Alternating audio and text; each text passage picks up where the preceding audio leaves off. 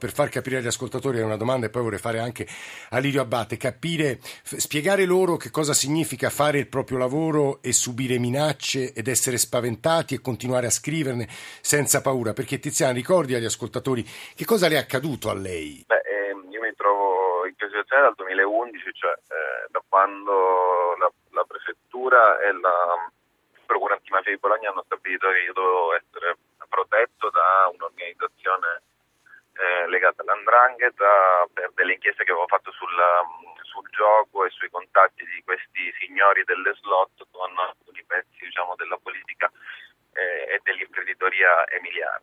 E, da quel giorno, quindi dal dicembre 2011, vivo, vivo sotto scorta. Cosa vuol dire? Vuol dire che il, insomma, il nostro lavoro diventa complicato, eh, Lirio, Lirio, lo sa molto bene, quindi insomma, eh, siamo abituati a muoverci molto sul campo e ovviamente questo ha delle, ha delle limitazioni sì. in, qualche caso. E, e non, è, non, è, normale secondo me Tiziane, tra l'altro, no, finire, In questa, finire, In questa, situazione per, per, per, per, aver fatto semplicemente il proprio lavoro, ma questo capita non solo a noi giornalisti, devo dire, in Italia. Eh. No. Cioè, io dico che anche la denuncia dell'imprenditore del commerciante, che dovrebbe essere una cosa normale. Sì, perché, lo stesso dire, diventa un atto eroico. Poi si diventa mm. un atto eroico e diventa una questione di eh, addirittura dover cambiare paese Vita, o cambiare sì. città o vivere.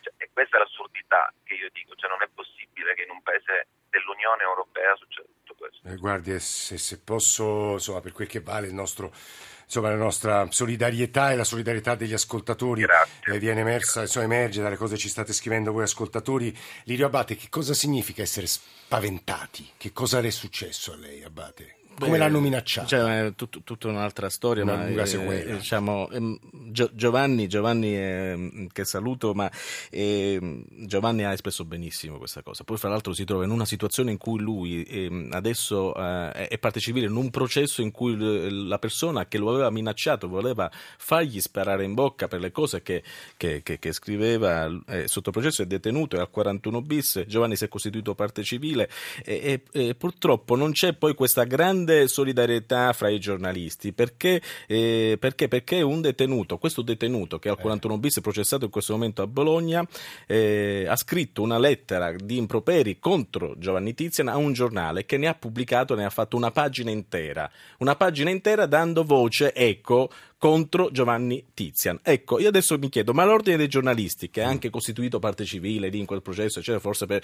non si accorge di tutto ciò, non, non, non, chiede al direttore di questo giornale, scusa, ma tu stai dando voce a un 41 bis per, per, per, per dare contro a un giornalista che è minacciato, è sotto scorta, è impaurito, Giovanni fa benissimo e continua a fare benissimo il suo, il suo lavoro, fa delle grandi cose e, e e, e, si, dà così, si dà così in pasto, così come si, si tenta a sminuire oggi eh, Ferrara, a sminuire un, un'operazione del genere su Roma, ma dove vive, dove vive Ferrara? Io, io, dico bisogna stare stretti, uniti attorno al procuratore Pignatone, all'aggiunto Prestipino, ai PM, a questi carabinieri del Ross che per la prima volta sono riusciti con grande abilità, gli uomini del generale Mario Parente, a piazzare microspie dove altri non erano mai riusciti a fare, a fare un'analisi di intercettazione eh, così grande, così enorme, che rimane nella storia. Per questo ne parliamo come un'operazione Guarda, storica. Eh, per far capire, non sono giri di campo le persone di cui stiamo parlando. L'altra sera la scorta di Lirabate si rende conto di essere seguita da una macchina. No? A un certo punto fate un'operazione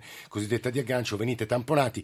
Due persone, mi pare, Abate, uno dei due riesce a scappare, uno è stato arrestato. Erano due persone che la seguivano minacciosamente, no? C'è, c'è un'indagine ancora in eh, corso eh, da parte della squadra squadra mobile di, di, Roma sì. e ci sono accertamenti eh. ancora in corso, così come tanti altri episodi che in coincidenza con l'uscita di, di, di, questi, di questi miei servizi sull'Espresso sono accadute noi andiamo avanti. C'è la cosa che, che, queste persone devono comprendere, compreso anche gli avvocati di queste persone, che noi comunque andremo avanti, racconteremo le cose, perché eh, a, a, noi non, la, non, ci tappano la bocca, cioè non ci mettono il bavaglio.